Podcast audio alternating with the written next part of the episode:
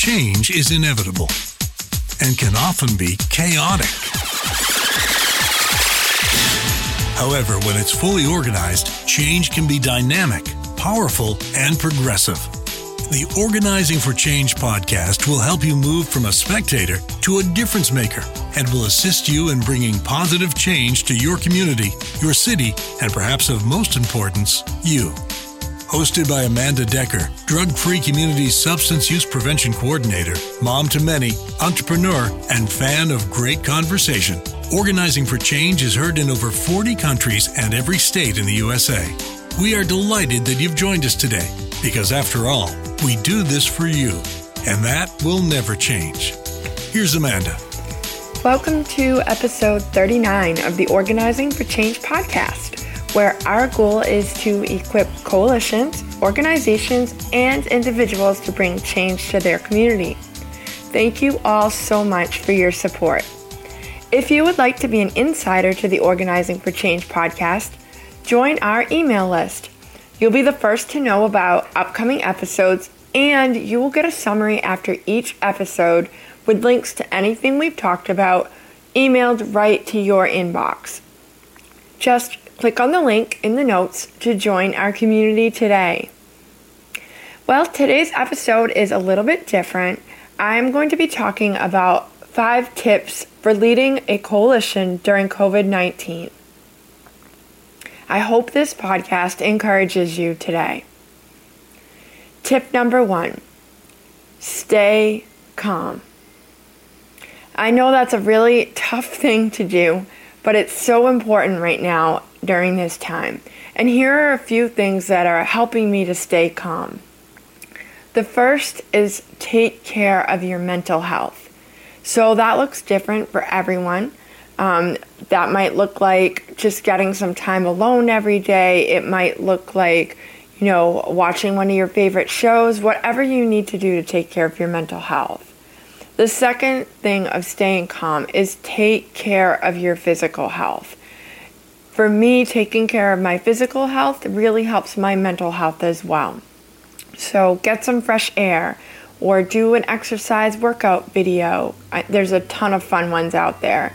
Um, there are a bunch of different ways that you can really work on your physical health right now. Another part for me taking care of my mental health is to go easy on myself. So, if you are a parent or a guardian, you're now working from home, it can get pretty stressful. Or maybe you're not working from home, you are an essential worker and your kiddos are all at home and you've had to juggle around childcare and navigate what that looks like. As a mom to three small school children, I'm now responsible for co schooling them.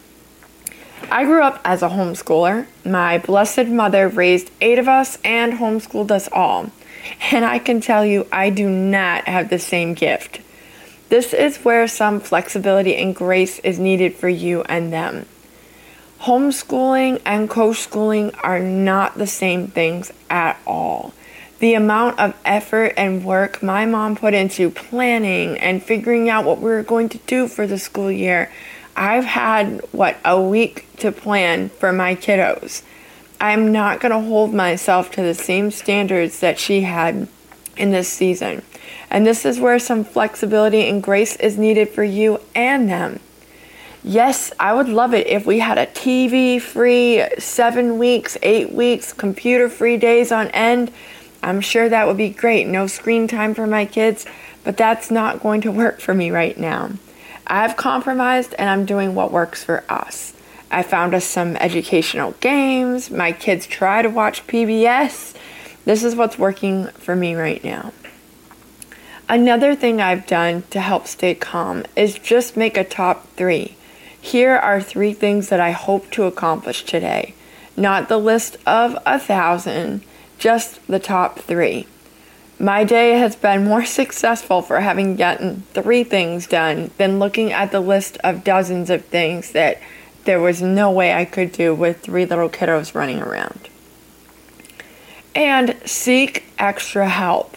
If you see a counselor, this is a great time to reach out to them, use telehealth.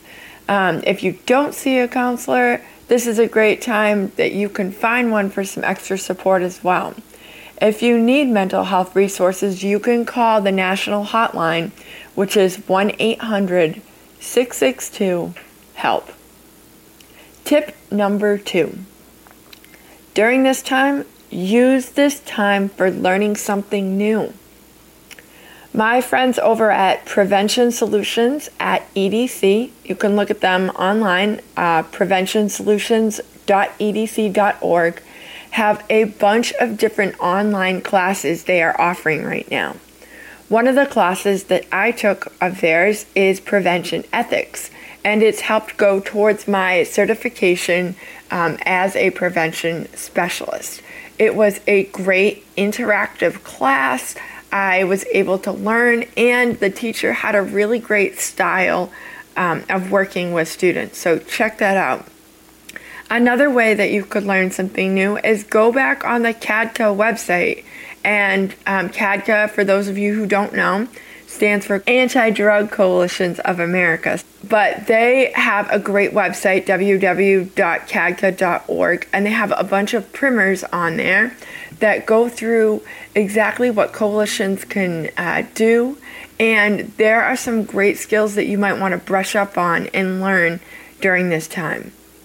Another great place is the Coalition Toolbox, and you can find this at www.ctb.ku.edu. And we've had the Coalition Toolbox on one of our previous episodes, but this is a great wealth of free knowledge that you can look and learn something new that's going to help your coalition in the future um, and that's really going to make the most of this time right now.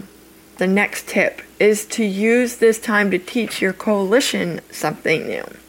So, a local coalition I know had recently scheduled somebody to come and speak to parents about mental health. They wanted to help reduce stress for students at a forum this week. Now, obviously, in the state of Massachusetts, we've had a shelter in place order, so that forum is not going to be happening in person. But they're still planning to host this training for parents, but they're doing it online via a webinar.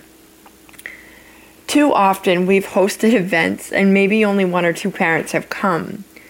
I know this group that's moved their webinar online, and she told me that um, it's been able to reach a lot more people than they would have if they just held it in person. Another group I know that usually holds their events in person was able to reach over 10 times the number of people they reached with an in person event just by putting their event online they were shocked and they said that they really wished that they had done this sooner. And this might be something that even when you go back to holding in person events, you might want to consider holding something online as well. Um, and this is a great place to learn to do that. It's a great place to reach out to the parents in your community right now.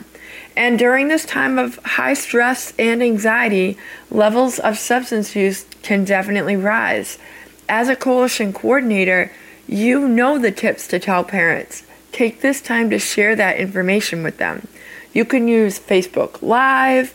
You can use something called Zoom. If you don't know anything about Zoom yet, Google it.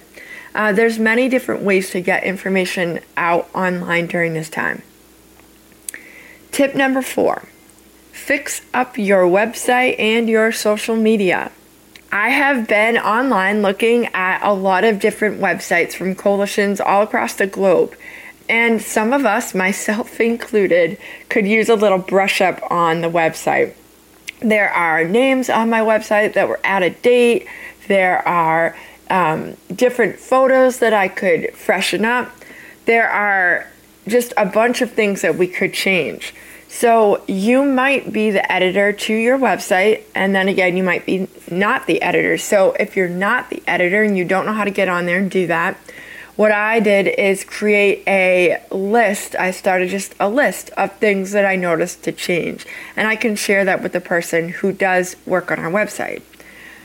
Or maybe you want to just look at a way that you could relaunch your website and use a low cost option. There are some places that are very easy to navigate, such as Squarespace. That's a great place to create your own website. It's really easy uh, to update, and you can go through and regularly update your website on your own. Um, but use this time to update those places. Another place, too, when it comes to um, just content, is your social media.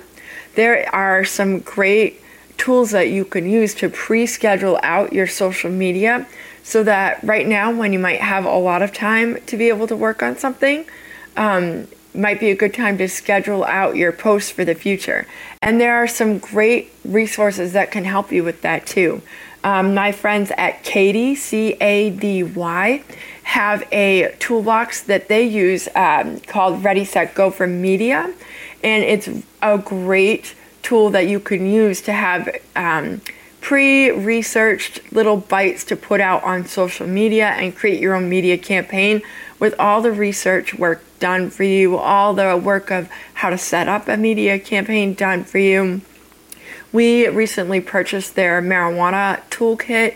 It's fantastic, and I really encourage you to check them out if you're looking for some content to put on your website or your social media. The next tip and the last tip I have for all of you is to be encouraging. Right now, we are socially distancing physically, but that doesn't mean that you need to be socially distant. This is a great time to think of ways that you can encourage someone else. Think of ways that you can check in with coalition members. That hang in there bit of encouragement goes further than you know. And I recently heard of a young person who really echoed this. She was talking about just how isolating and sad she felt with just having to be at home and not connect with the people that she normally connects with. And uh, a friend of hers created a Zoom call where you can log on and be with a bunch of your friends at the same time. And they just played a word game together.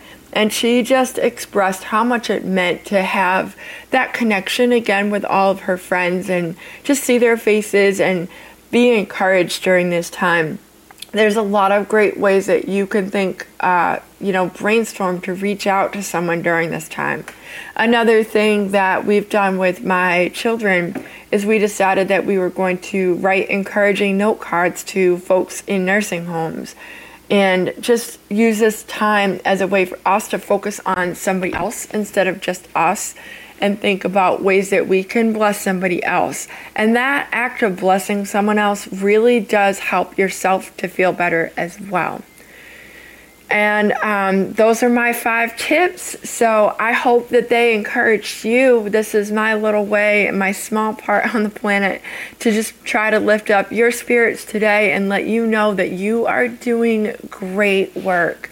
And don't stop, don't shrink back. This is a time to really move forward and just continue the great work that you all are doing. Um, stay safe out there, and we will see you again next month for another episode. Thank you for listening to the Organizing for Change podcast, where our goal is to empower coalitions, organizations, and individuals to bring positive change to their communities. To learn more about us or to get the show notes from today's episode emailed to your inbox, log on to our website. We hope you are inspired by today's show and keep up the great work. See you next time.